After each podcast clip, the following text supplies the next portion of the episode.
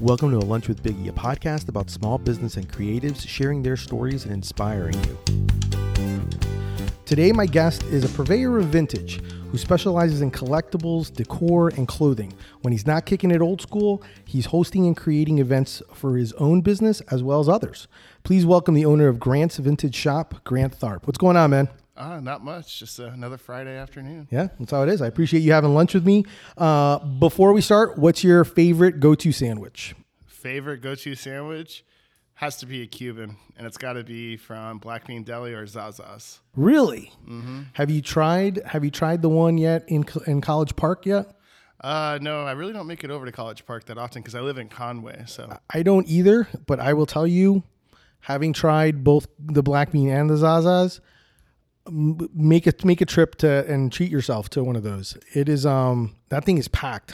It is a freaking packed Cuban sandwich. Like it is, I've never seen so much pork on a on a Cuban before. When it comes to that, it's it's legit. So it's very very good. Um, okay, so let's let's talk about let's talk about your business. Let's talk about vintage. One, what made you get into it? What made me get into it? Uh, honestly, there's a lot of answers to that question. Uh, I'll just start. So uh, I used to go to garage sales all the time with my grandmother. She lived down in Winter Haven, and then uh, you know, every time I'd visit and stuff like that, I'd ask her to go to garage sales because my parents were always so busy they never got to take me. So as a kid, I always had that love of the treasure hunt and stuff like that. Fast forward a few years, I moved into um, a new house. And it was moving in from, you know, an eight hundred foot apartment downtown in one of the high rises into a sixteen hundred square foot house. Well, we need to furnish it. So what do you do? You go to thrift stores, you look on Craigslist, you go to estate sales and stuff like that. I started doing that. And one thing just led to another. I started picking up the old console radios, like the big ones that have the record player. And it's more of a piece of furniture than it is a stereo. And started tinkering with them, fixing them up. Had a really nice one. Had a friend come over. He said he wanted one.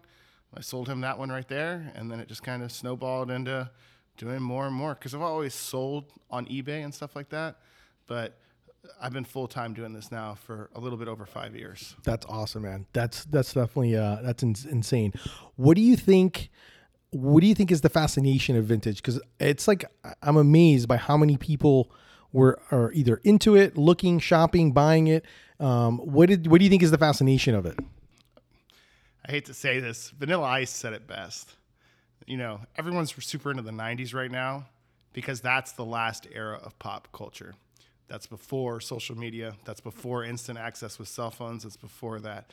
So I honestly feel like everyone's into vintage now because of that. That's iconic pop culture. There wasn't access to all of it. There's limited quantities and stuff of it available, so there's always going to be that. And then on top of it, too, there's a whole this whole new generation, you know, Generation X, Millennials, Generation Z. Everyone's moving into that repurpose, recycle, and reuse, and vintage is top of the list right there. So why why would you want to do fast fashion and, you know, spend sixty bucks or something at Zara when you could easily go to Goodwill, find a similar item, and pay anywhere from two to ten dollars for it? Yeah, it makes total sense. Makes total sense. What um? So then, so let's talk about. So obviously, your love kind of led into Grant's Vintage Shop, and you started going and doing like, how do you get? How are you gaining or getting product? I mean, you're you're. You, I know you do estate sales. Um, I know you go and you obviously are doing garage, you're going garage sale hunting, uh, you know, constantly going. I'm totally amazed by the fact, by the way, that Fridays are a big garage, uh, garage sale day. Um, you're like the third person that's told me this. And I'm like, I'm like, really? I'm like, I thought it was a weekend thing.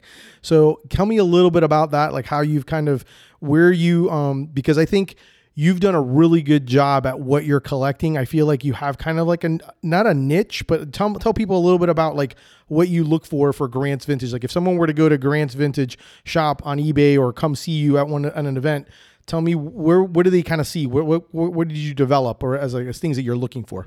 Well, it's you know, all right. Well, it's like a two part question. Yeah. So I'll answer the first part. You know, it's you go everywhere. It's a nonstop thing. You know, you'll have estate sales, garage sales, thrift stores. Those are like the main, and flea markets. Those are like the main four that everyone knows. But there's a lot more avenues to get stuff. You have local auction houses. You have store liquidation sales, like when Toys R Us closed and they were liquidating all their signs and stuff like that. That's something that I'm into, so I will go buy the store displays and stuff like that. And then we get a lot of phone calls from, because I deal with a lot of probate lawyers and realtors, and we get a lot of house cleanouts or people that are moving, and they don't necessarily want to have an estate sale. They just want someone to come and buy it all, or they just need the house emptied so that they can sell it or flip it. So there's multiple avenues. It's a constant grind. So, you know, there are a lot of people that do this now, and you, you'll they understand some of it, but sometimes they don't. It's not like you're going to go to Goodwill every single time and you're going to walk out with a bunch of good stuff. You're going to hit a Goodwill and get nothing, and then another one, and then another one, and then another one, and then that fifth one, maybe you might find something cool. So that's what you just have to think about, and you have to be up early, go to bed late. That's the hardest thing about this. And then what I'm looking for specifically, like my curated vision for everything, is just honestly stuff that I'm into. You know, I've worked with uh, Will's Pub. I provide a lot of beer signs, vintage beer signs and stuff like that, because that's something that I love. I do a lot of the vintage clothing and stuff because I like fashion and style. I mean, I have handmade shirts made from bed sheets and stuff for me personally. That's awesome. I, I like sneakers. I always have, so always like finding those. And then, you know, toys, collectibles, stuff like that. It's just always stuff that I'm really into, like comic books, superheroes, um, music, just sports teams, all of that. I'm a child of the nineties, and I just love all of that. So just the chance to bring someone back and give them that nostalgia factor is honestly what I'm trying to sell more than anything, because it's awesome to see someone pick up an item and then you see that like light in their eye, or they have that story, or they have, you know, reminds them of, you know, something, you know, my grandfather got me this as a kid, and, you know, he's no longer here with me, but this is awesome. And then it's like, now they have that item, now they have that refreshed memory in their head and everything else like that. No, I think that's, it, it's really, it's true, to, totally true. I, I actually looked, I remember I saw on your Instagram um, during, fo- you know, football season was starting. It was the Cowboys game was on, and you literally, I was like, holy moly. I'm like, where, how many, where did you get all these? Because you were literally just flipping through all the different uh, Cowboy, old Cowboy jerseys you had um, that were available, that were going to be on available on your eBay. Um, Everyone got that confused. I'm a diehard Dallas Cowboys fan. Those are all my jerseys. I got so many messages I was about gonna, that. Hey, man, as soon as I see, because when I see things like that and it's you on your Instagram and it's not your personal one, I'm I'm like, that's for sale. I'm like, I'm like, damn. I'm like, I'm like, dude, I'm like, he's got it. I mean, you look at all the jerseys he's got. Yeah. I was like, where did he get that? Like all those from? I'm like, oh, that's insane. I have plenty of jerseys, but for yesterday, you know, since we live in Florida, I grew up in Dallas, Texas. So I had to put that out there. It's like, you know, Tampa Bay is cool and all, but, you know, I have an original Aikman jersey from, you know, ninety-two, two Emmitt Smith jerseys from the nineties and stuff like that.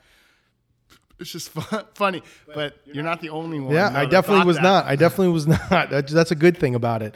Um, so is that kind of how, I mean, I guess the other part I'm trying to think is, obviously you, like you mentioned, you have, I'm assuming originally you started with a lot of your inventory and stuff like that in your house. Do you, and I, but I also know that you, you basically have had to shift as, as you obviously keep growing, um, and doing events and doing, and, and doing all these things. You're also, I'm, I'm assuming you're also going to storage. You're also putting things in storage units and stuff like that. Or is everything kind of, you try to curate everything in your house? Cause obviously you're trying to hopefully flip and, and, and move a lot of that, co- that oh, yeah. stuff. Everybody wants the quick flip. And there are a lot of items that, you know, in one, in one day, out the same day that I get, you know, I can post something on Instagram, it catches someone's eye, you get a message, and then boom, it's gone. But then there are a lot of long tail items that I'll hold on to for a while. They might hit a few markets first, and then they'll, they'll be online, they'll go out to markets, and then they'll sell finally after six months. So with that, when I first started this, I used a small, um, small bedroom, an eight by eight foot bedroom that had all their stuff. And then that kind of got overwhelming because it was still a guest bedroom, and then moved it to a five by ten storage unit, outgrew that, went to a ten by ten storage unit, outgrew that, and then went to a ten by thirty storage unit. Wow. And then this uh, past October, uh, twenty twenty, I bought a new house in Conway, and I was specifically looking for houses with uh, large garages. So luckily, this house that I got ended up having a thirteen hundred square foot garage. So that's where everything moved to and everything like that. And I I try to keep everything as uh, climate controlled as possible, but it is Florida. It is a garage. So some stuff, like he said, some stuff does make it inside the house and becomes part of my decor until it sells, basically. Okay. No, that's, that's, it, it's, I love, I absolutely love it. The other thing that I find very interesting is that Um, based on your research, you do quite a bit of like research on what the product is, especially since we live in Central Florida, especially if it's like something Disney related um, or theme park related. You basically kind of do quite a bit of research. Is that stuff that you just kind of started doing research on, or you've been able, or it was provided to you, or is that something that you just kind of, you know, being someone who j- you're into some of these things, so you obviously have knowledge of what they are? I'm into a lot of the stuff that I sell, so I have a good baseline knowledge though too, you know, and then my, uh, my undergraduate degree is a humanities degree. So I will always have a love for history and stuff like that. And then, you know, it's just part of the job. You have to, in order to find the piece and everything else and put a correct value on it, you need to do the research and do the homework and stuff like that. Because, you know, um, a few years ago, two years ago, I had that Kennedy Space Center escape suit. It looks like an actual spacesuit, but it's a, called escape suit because it's a pressurized suit that they use to work on satellites and stuff like that. And that took actually an astronomical amount of research because you don't know what it is, you know what it looks like, and then you have to go through, find photos of where it was used, what era, and everything like that. So that took about, I want to say, a solid month of research to figure out what that thing was. And then as soon as I knew what it was, I made the post on Instagram, and then it sold within, I think, three hours of having it. Great. How do you, so this is a, that's a perfect example where my next thing is, how the heck do you go for something like that and then come back and say, mm, this is the number that you, you think about, you know what I mean? Like, how do you price something like that? I mean, how do you, like, do you, I mean, obviously there's gotta be things that you, you know, there's obviously like, that is like a very unique thing. So therefore there's a more of a, a price premium for it, but how do you even like get to a point where you're like, okay, I think pricing should be, and obviously you've been doing this for a while, so that's why I'm asking. Yeah. Where do you kind of, how do you kind of figure out like, oh, pricing, this is a good number. I think people would kind of, this is a good number. It's a little bit more, but this is where people are at. Like, how do you, where do you come up with the pricing? So with that, there are like, all right. So sorry, most items we, uh, most items have already sold, and there's a good listing on eBay, Etsy, Google itself. We'll show you like a good price gauge, you know, of what the item is worth. So you can be based on that. An item like that, the you have to kind of like, all right, well, I need to look at auction houses. So you go to auction houses and you go through their websites and their catalogs and all of that. And you look, same thing for Disney stuff, because I've had a lot of Disney stuff that is specifically theme park only stuff or from an Imagineer and stuff like that that is super rare that doesn't exist.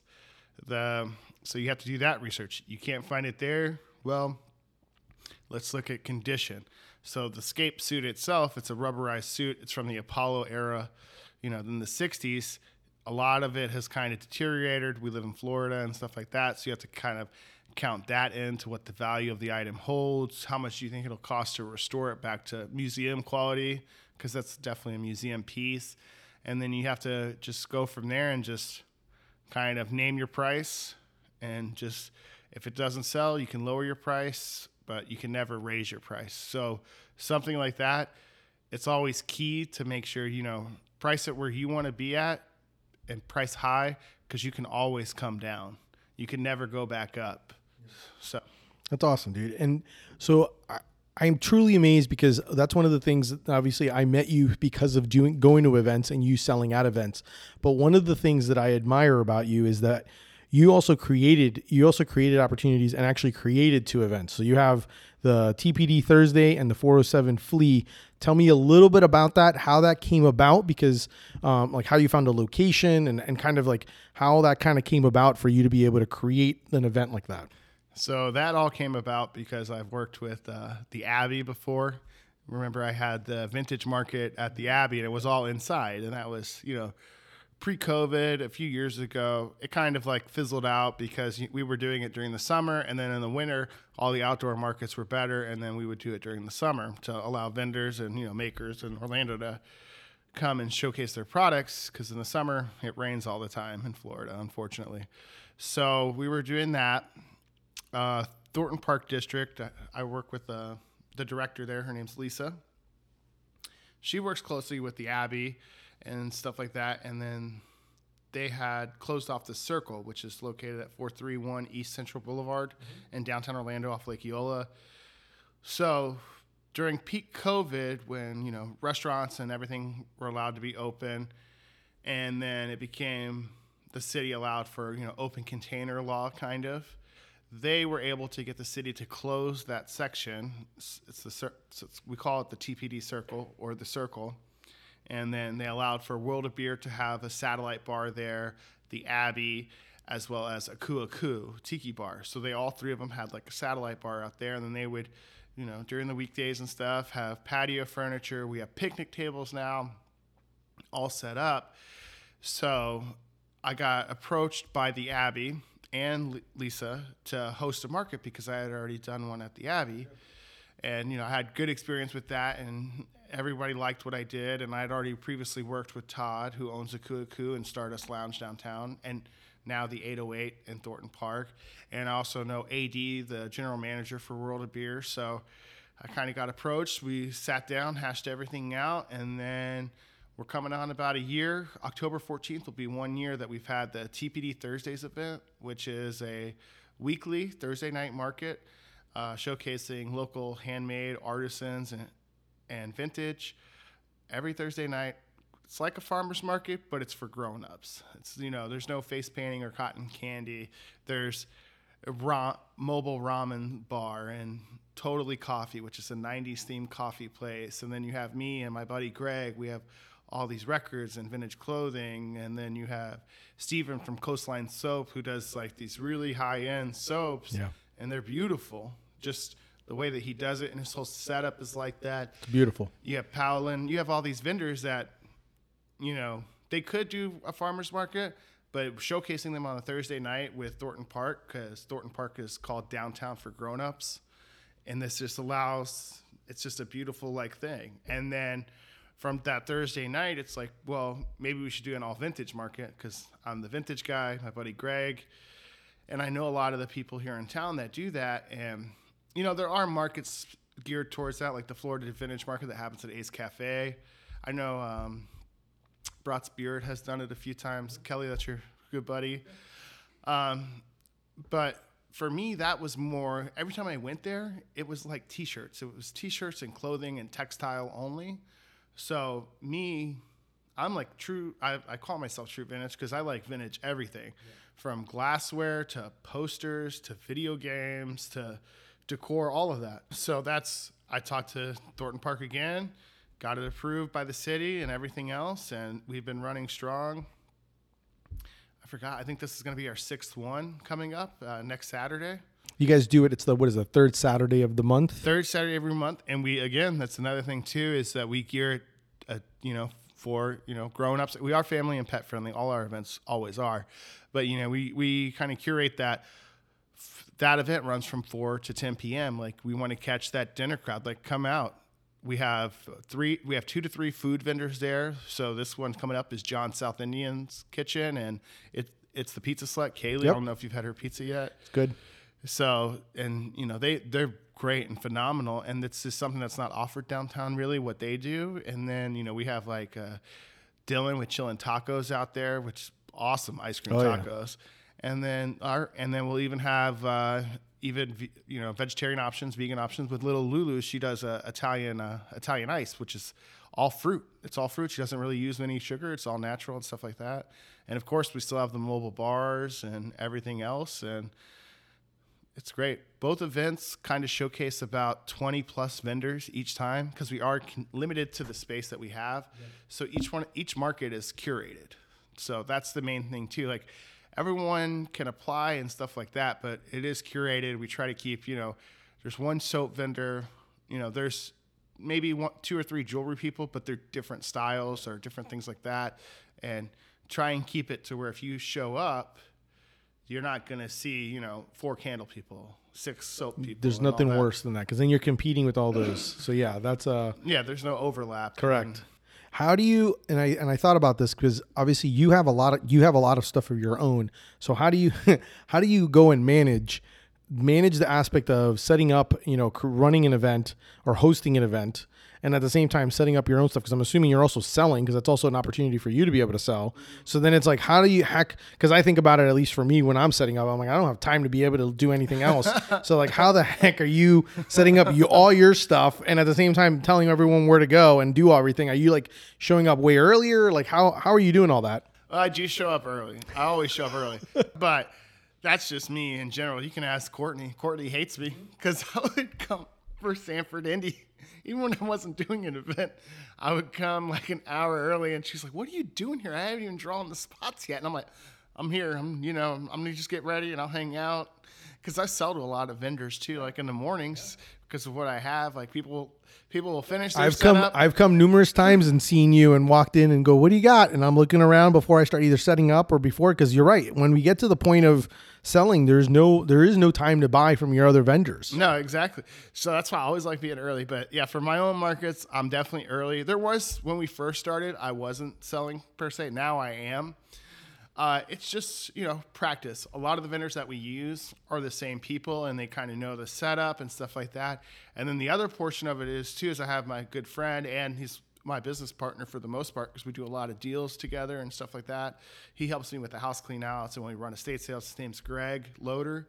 Uh, his Instagram's uh, Greg's Cool Vintage, even though he doesn't use social media at all, but he, okay. uh, he, um, he, uh, sets up, we set up right next to each other. So I'll help everyone kind of set up and then I'll take a break, start doing my own setup. And then, you know, during the market, I'll walk around, but he'll be right there. He knows the prices of everything. Or if there's a question, he can, he can call me and, you know, we're so close, you know, he can take a credit card payment or Venmo or Cash App for me. And then he'll either just send me the money at the end of the night or pay me in cash, whatever he took, you know, kind of thing. So it helps. It always benefits when you can have like someone that you truly rely on like that to be there for you and do that stuff. Yeah. And at least to have someone be able to actually talk about your product or at least know about it and stuff like that. I think yeah. that's very, very, very accurate on that. What, um, that, So that also kind of asks, I'm kind of curious because you mentioned when you do like, especially the four oh seven one where there's like a lot more vintage um, stuff. How do you, how, do you feel that because when you do those events, some of your vendors, when, since you're curating it, they basically kind of realize, I mean, cause you're dealing with everyone, you, you know, I don't know, like a niche, like where you're kind of a little bit different. Like I'm assuming you have like some that do more records, some maybe do more clothing or collectibles or things like that. Or do you think that it's, you know, kind of like everyone just kind of come. I mean, I'm just, I just feel like sometimes when you go to certain events like that, where there's so much vintage, like where, I mean, does it matter? Cause you're doing all vintage. Like if all, if you're like, hey, it's okay if you're doing vintage clothing. Cause I do like in your case, you do, you do everything you do yeah. a little bit of, so in your case, you're like, I don't care, bring whatever you want. Cause I got my own stuff that I, that I like, and I'm bringing you a little bit of everything. So the thing with that is, is style. Yeah. Everybody has like how you talk, what we talked about before. Like I have my own identity. Yeah. Every vintage seller has their own identity. They have their own setup and stuff like that. Like uh, there's a few different people like uh, that I can even like describe. You know, like uh, the Seashell Michelle Michelle shop. She's great. She has strictly mostly women's clothing and stuff, but she has that boho West Coast kind of vibe. Yeah. And then you have Dead Lady's Closet, Heather, she does all like that glitzy glamour, like eighties, seventies stuff, like big sequin stuff and the big brooches, costume jewelry. You have Greg who does the records. I do kind of the toys and collectibles. Everyone just kind of has their own style and it just kind of, it intermingles. So there are people that kind of get overwhelmed by that. But then at the same time, there are a lot of people that are in this community that like shoppers and stuff like that. that love that because they can come and it's like, all right, well, there's twenty different vendors here. I, I'm bound to find something at one of these booths or, you know, I'll get something from him and I'll then I'll go here and then I'll go there. So it just allows for like a wide array of different stuff to be found and stuff like that. So there, it has its benefit for being in the same category, but everyone having their own type of style and what they sell and stuff like that. No, I I think that's awesome. That and that's why I've always been curious, because like when I see it, I'm like, it does become a little overwhelming. But then when you put it like that, it makes total sense on on how everyone's got like their own flavor and taste to it. Mm-hmm. So you run obviously you run a successful business. Um, you see many and work with many businesses that run successful, you know, through events and stuff. What do you think makes a business succeed? Um, and those that can't, and then at the same time, what do you think is affecting some of those businesses that don't get to that next level? I mean, you called me successful, which I appreciate. I thank You're welcome. You. But, you know, I don't see myself as success. I am, you know, I am successful, but, you know, I never see myself as successful. I'm always on that hunt. I'm always on that chase. I'm always going to try and do better, figure something else out, rework something, or all, I'm always working towards a new goal. And I honestly think that's what separates a lot of people is, you know, I've gotten here. I'm going to take a little breather and relax. No, you can't do that. I've gotten here. It's like we got a house clean out three years ago just by pure luck. Once we got that, it's like now that we got that, we need to get more of those. And then we just hustled and grind, and now we have more of them. And it's like, all right, now we need to start running our own estate sales. All right, well, let's figure out how we need to do that and keep going and doing all that. It's the same thing. You just need to stay focused. You pass that goal that you set for yourself, make a new goal and do all that. And the key is not to have these big goals or aspirations. Don't try and be like, I'm going to start my business, and if I'm not by ten thousand followers on Instagram within a certain time limit, that's not going to happen. That just doesn't happen like that. I've been on Instagram for five years. I have two thousand followers, but the thing is, though, is my statistics are like interaction rates are super high because the following that I've built is super interested in what I'm doing. Never base what you do on social media. Never base what you do on what others say about you or anything like that. Stay focused on your goals, what you want, and what your aspirations are, and make sure the goals are attainable and not super high or anything like that. See, I don't know if, and I'm gonna, and I, and I totally understand where you're coming from in the sense of not seeing yourself, but you basically said why you're successful. Basically, you just you just gave the recipe of why you're successful, and it's because you basically are willing and able to keep moving on, and then also at the same time pivoting and making the proper changes, and at the same time constantly increasing and going, which is one of the reasons I think it's awesome. Like I love seeing, like that was one of the things that I've I've admired about seeing is what you've done is that you keep, you're always, obviously, like you said, you're always in the hunt, but that's something, obviously, that's because you're hungry to find, you know, as part of your business, you're, you're hungry to find that, that, that, that item. And then at the same time to kind of keep growing in what it is. And, and that's the thing that's really awesome is the fact that you basically have gone the route of not just one, um, you know, one, one outlet. You're basically like, I mean, it sounds, ex- I'm, I'm exhausted listening to like how there's five different, like, like you can, you can, you're like, I can go to five different Goodwills, but I can also go to a state and find like, I mean, that's a lot. I mean, you got to have a hustle in order to do that because you're right. I mean, you all, and then not to mention the quantity. So I totally, I totally get that. Um, which obviously then kind of leads into why do you think, um, or I guess what advice would you give someone who's wanting to start their own thing? Because obviously you gave, I think, and I think a lot of it you answered already, but is there anything else that you think, um, like if you were starting out or someone else was starting out, what advice would you give them to if they wanted to start something on their own? Don't be afraid of failure. I fail all the time. Fail up.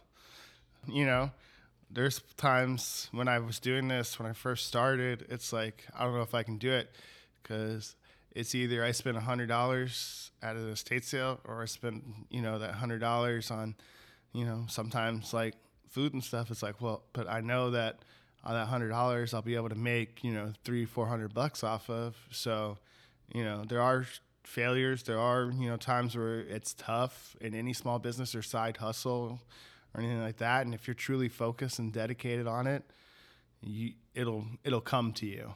I mean, don't quit your day job right away. Make sure you have a good savings and stuff like that. But there are, that's the biggest thing is don't be afraid to fail. And the second thing is, honestly, don't care what people say because there's a lot of talkers out there. There's not a lot of doers. Make sure you're a doer.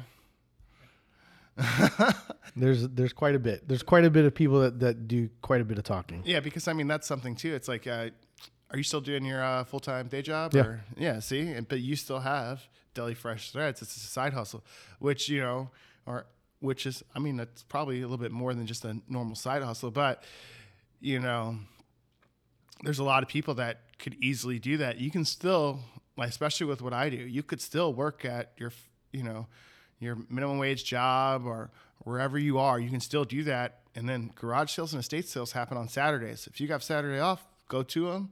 Work Saturday. Don't go out watching college football. You can sit at home, turn the U C F game on, sit there and list right in front of your T V on eBay, and you get the whole experience. Plus, you're making that little bit of extra money and stuff like that. That's one of the biggest takeaways, honestly, because that's me myself. I used to do that all the time. I used to go out partying and stuff Friday, Saturday, Sunday, three-day benders, and then the older I got, the harder it got, first off. And then secondly, you know, I realized that there's more, I gain more for my business and myself if I use the work weekends to work and put in the work. And then, you know, I'll have that one, you know, nice Saturday off. And, you know, I always take time for myself, but you just got to keep working, I guess. I don't know. No, makes sense. What, um, I noticed. So you, I know you sell on eBay. I know that's like your main. That's like your main website, correct? Yeah, eBay is the main. That's where you. And then, so how long have you been on eBay now? And I know I saw your rating. It's like it's like it's like ninety nine like something percent. It's like pretty crazy. Yeah. Well, it was a hundred, but this guy. That's a funny story. Um, it. I have. I got one negative review recently because this guy. It was an old school like T V antenna that goes on your roof to get a signal. It's brand new in the box. The springs were broken on the inside because the thing is from the nineteen sixties. That's it's sixty years old. Yeah. So e- eBay kind of said, I'm not upset about it, but I'll be back at one hundred percent here in a few months. So I'm not worried about it. But eBay is the main thing. This specific account has been open since two thousand eighteen. I do have my own personal account that's been up and running since two thousand eight. So I have two different eBay accounts. The business account is the one that I sell everything on, and then the other one is just personal use only. Like personal use. You know, which I have sold on previously, but it's more for personal use than it is for the business. I got it. What's the craziest, I guess...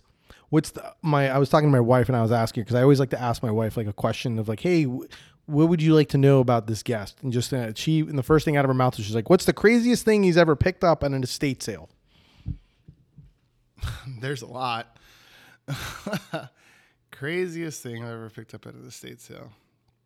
Or something that you've been like, holy cow, they have this in their house? Like, uh, well, the, the, the, the Apollo era escape soup. Definitely the craziest thing. It popped up on Facebook Marketplace.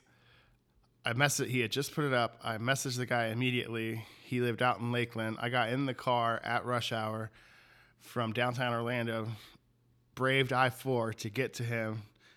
And that's honestly one of the craziest things. Uh, I mean, but there's all sorts of interesting items I've come across too. I had, I had an original grand opening Fort Wilderness poster recently, which is super awesome.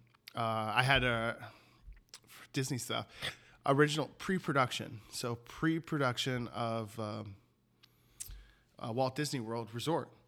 So this is a map that got mailed out to potential people that were going to buy into Disney World and into the project. Oh, wow. So it's this whole mid-century, like futuristic looking map of what the outlay will be. Like it had the Polynesian, Um, the contemporary Magic Kingdom and all of that already kind of laid out around, um, I always forget the name of the lake out there, but it had all of that right there. Super rare because it was just mailed out. People just thought it was trash. They just threw it away. That's one of the craziest things. Wow. Uh, I was at a uh, garage sale one time, and uh, the lady did uh, production work and art development for Disney, her and her husband. So I actually got all the paint schemes and all the paint workshop stuff for Animal Kingdom when it opened up. So it shows you what the signs are throughout the park, which are still there, what the exact color number is, what it looks like, how it's supposed to look, how do you age it to make it give it that age and all wow. that stuff. And, you know, and then there's other weird stuff too, like stuff that I like that I really like. I like true like history stuff. Like uh, we did a house clean out The guy was uh, Native American Cherokee, and uh, he used to live in Oklahoma, and he moved out here. Well, his family had been on the Trail of Tears and stuff like that. So there's a lot of Native American stuff in that house, but his uh, it's got to be from his great-great-grandfather. It's a pre-Civil War Colt forty-five black powder revolver. Wow.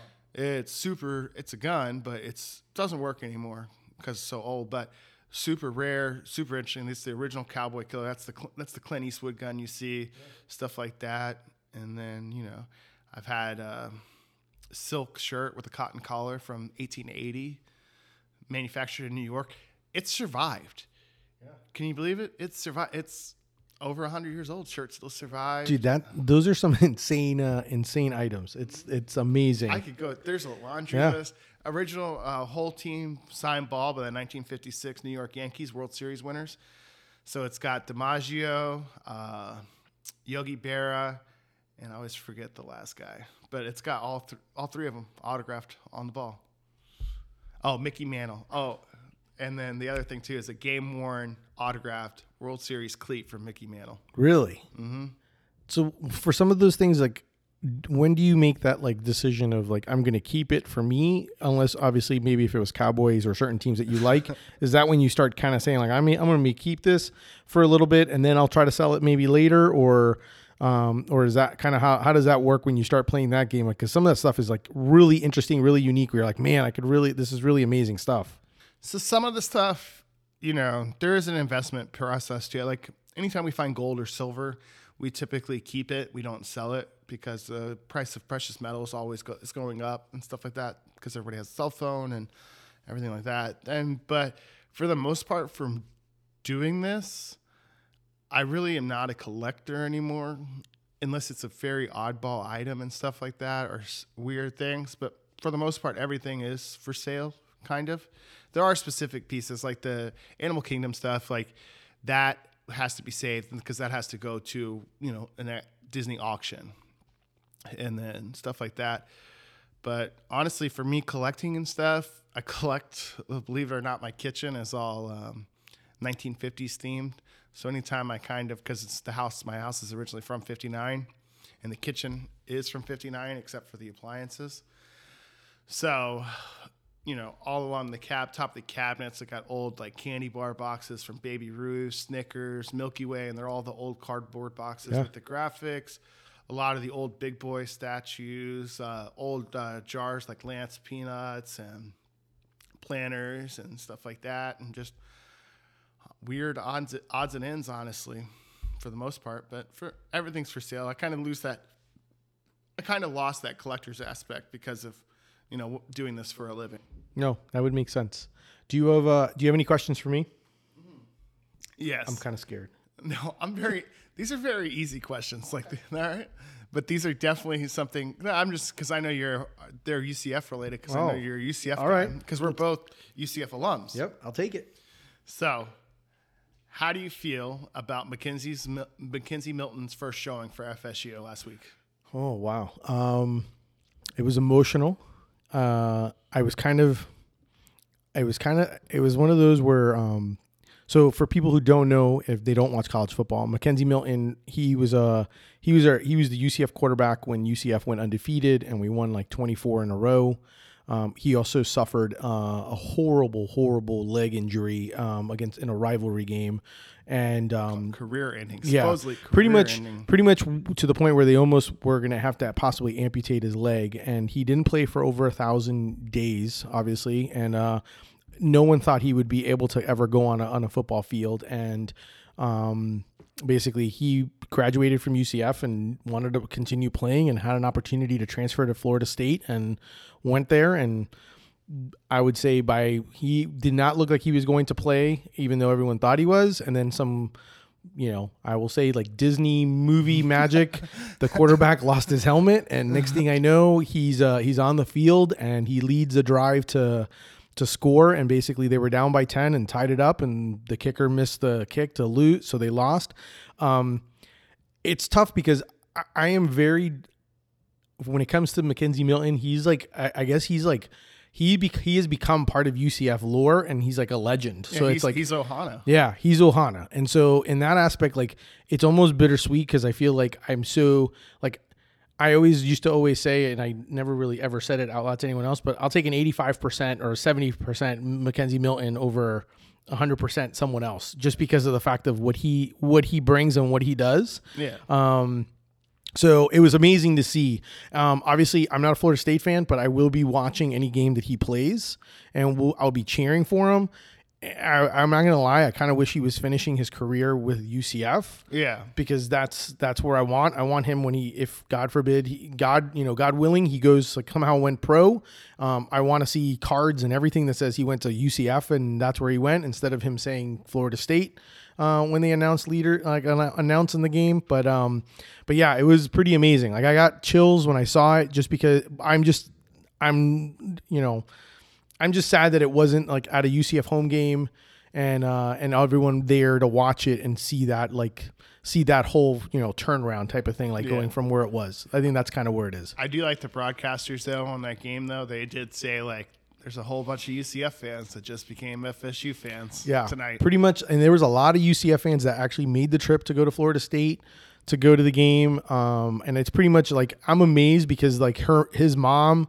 Still, like his mom, I think, went to our U C F game the night before, and then went to the Florida State game. So like, they basically know that we're we're connected. We're always going to be connected oh, based yeah. on Ohana. So it's it's an amazing uh, amazing story. I'm hoping they make a movie. I'm hoping that F S U does ama- like does great. I'm not saying amazing because I want U C F to do amazing, um, but I want them to do great, better than what they've been doing. And he's, I want him to be part of the reason for it. And I want it to then become a movie years later where they make a movie about this guy because yeah. this guy is special. Yeah, he is, and that, that's the big thing. Is he? I understand why he did because he's not going to. Gabriel's our starting quarterback, so there's no way for him to get play time. So correct. I understood why he did the move and yeah. everything like that.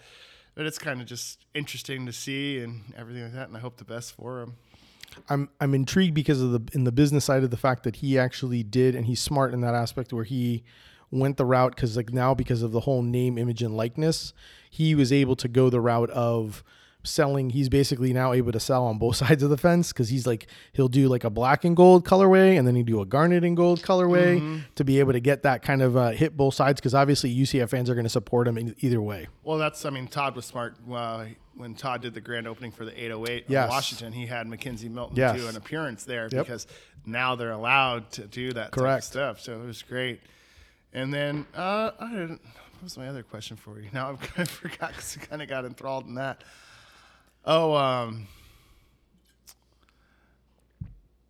when's your next event? Because I mm. haven't seen you out doing an, yeah. any events. I haven't really you done. Did you do one of mine?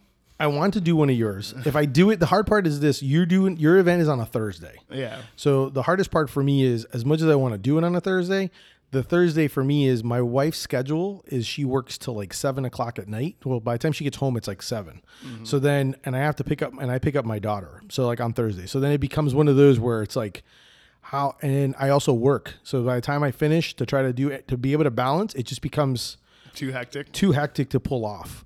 Um, a Saturday's probably probably going to be, but then if Saturday's more vintage, then obviously I'm not vintage. So yeah. Well, I'm coming up. We have our holiday schedule and stuff coming out, so there'll be Fridays and Saturdays okay. up. So then, and I because I yeah, I definitely think it'd be a, I'd be a fun thing to do. I I have not done as many events as I wanted to. I've kind of well, I usually don't tend to do a lot of events during the summer just because I the last thing I want to deal with is the rain when it comes to clothes and everything like that. And it's yeah. and my stuff is not like easy to put away or kind of hide. So yeah, well, you. You wrap every t-shirt, so yeah. that gets wet. You yeah. gotta rewrap all yeah. those and t-shirts. I, and I'm lucky that the shirt, the wrapper is at least kind of like a wax paper, so oh, it's not so so bad. Yeah. But it's still not waterproof enough. So yeah, I definitely don't. So for me, a lot of times in my summertime, I tend to kind of lay lay low, and then kind of once the fall starts, mm-hmm. I'll start jumping on events. It's just been interesting seeing the events that are coming up, and then how they're doing some, and then. It, trying to look at what's the best way for me to go on how to sell because some places are only doing one, like, you know, you're only allowed to pick one place to go sell at. And then there's other places that, um, you know, I can possibly go to, but I've never been to. And it's like just trying to ba- trying to figure out the balance. Cause like the biggest thing for me was pre COVID, I was doing, I was doing at least two or three events a month. Yeah. Um. So my weekends like consisted of like, you know, football games and going between if I on a Sunday event and if I go to a football game or I or whatever. But we would do that. Now I'm just trying to figure out where I want to go, because I think my next event's going to be is a is a Milk Mart event. Oh, I um, gotcha. Is one of my next ones that's going to happen. So we'll see. I mean, I definitely, I, one thing that I started doing more is wholesale, trying to, trying to do wholesale at some stores. So, um, uh, like, so, uh, Mafferty's or something like that. Well, I, I have visited them, but I'm actually going to be at the Neighbors. Oh, I gotcha. Um, is going to be one of them. And then I'm looking at a few other stores that I'm kind of communicating with. Jaslyn got in the, Jaslyn's doing a wholesale order for the Neighbors too. Out yeah, plants. They're doing, they, they're, It'll be it, interesting to it's see. An interesting store. I'm very intrigued by them. Um, I actually want to talk to, to Jacob about it, because they already do freehand, but they also have this concept. And um, I'm amazed to see the stores that do, because I know you you sell at other stores. You you actually have don't you have a, don't you have some stuff in some stores as well, or no? Yeah, I sell at uh, Echoes of Retro. I do consignment there and stuff like that. And then uh, I do deal with a lot of stores. A lot of stores around the area actually buy stuff from me. Yeah. Echoes is one. Uh, Diversion Orlando, which is a vintage clothing store. The Owl's Attic, which is right there in In Audubon Park? In Audubon Park, and then, you know, stuff like that. So I deal with a lot of those people, and then so it's always interesting to see what the direction and stuff is. I'm excited for the Neighbors to be opening up, because I think it's a it's a very cool concept, and it's in the right spot. Correct. Basically. Because it's basically, so what the Neighbors is, just to, and hopefully we'll talk, we'll get to talk to them in the future about it, but the Neighbors is located in the East End Market. East End Market is kind of like a, I would say the best way to describe it is kind of, it's kind of a mixture of food hall. It's the idea of it is supposed to originally, the concept of is when you're a small business, you want to start kind of running or starting there. Um, you can conceptualize there and use your kitchens and do that. And then while they were doing that, one of the things that opened up was freehand goods, yep. um, which they do a great job. Seth and Jacob do a great job. And then they also were doing a lot of markets. Um, and then I kind of, the way I kind of describe, I guess describing, you can tell me what if you think is like kind of an idea of like the Neighbors. Basically, it's like all local, local businesses in Central Florida. And he's basically kind of housing them all in one place. Um, I'm kind of curious to see what he, what it looks like and what it, what it'll feel like when you start seeing, cause he's also going to provide food and beverage, um, options there to be, to do there. So you can shop, eat and drink, yeah. um, which is different than a lot of the others, but there's quite a few stores that obviously provide, um, a lot, like their own style of what they're, um, you know, kind of Orlando makers and stuff like that. Yeah, it'll be an interesting conceptualization, because there are a few stores like, you know, like Yay Tiny Shop, Mafferty Goods, the Good Crowd, the Good Crowd.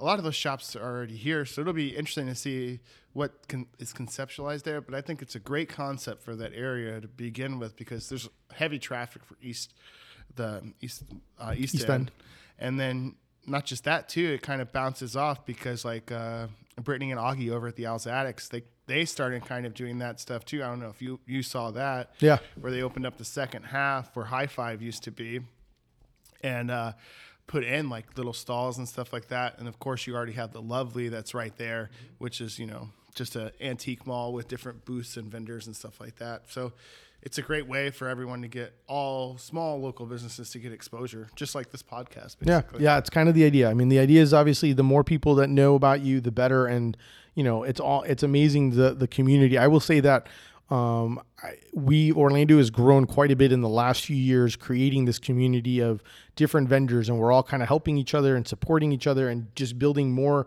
opportunities where it's not just, um, I guess, the theme parks where you think it's all this and that. It's like there's a lot of a, a really good, I guess, robust area of like diverse um, small businesses here in Central Florida. Because because people like me and you are tired of hearing Orlando called a transient city. Yes, that's I'm exactly tired of hearing that. Yep. Orlando doesn't suck. Orlando never sucked. Yep. You suck. Yeah. That's the problem. Yeah. You're the problem, yeah. Not us. I, I amen, man. a- amen for sure. So tell people where they can find you, how they can support you. Um, tell them about like, you know, so they can find you on, follow you guys on social for like your T P D as well as also for uh, or for four oh seven Flea. Uh, give all your info. All my info. Well, you can find me, you can shop me personally at Echoes of Retro. There's a, a capsule of men's clothing as well as some furniture and knickknacks there. Wendy and Marvin do an excellent job with that shop. It's located on Virginia Drive. You can always find anything I sell on Instagram at Grant's Vintage Shop, and that's linked to my uh, eBay account, as well as that also has the links to four oh seven and T P D. But Instagram is pretty easy, four oh seven Flea and T P D Thursdays. And that's basically it. I, I love it.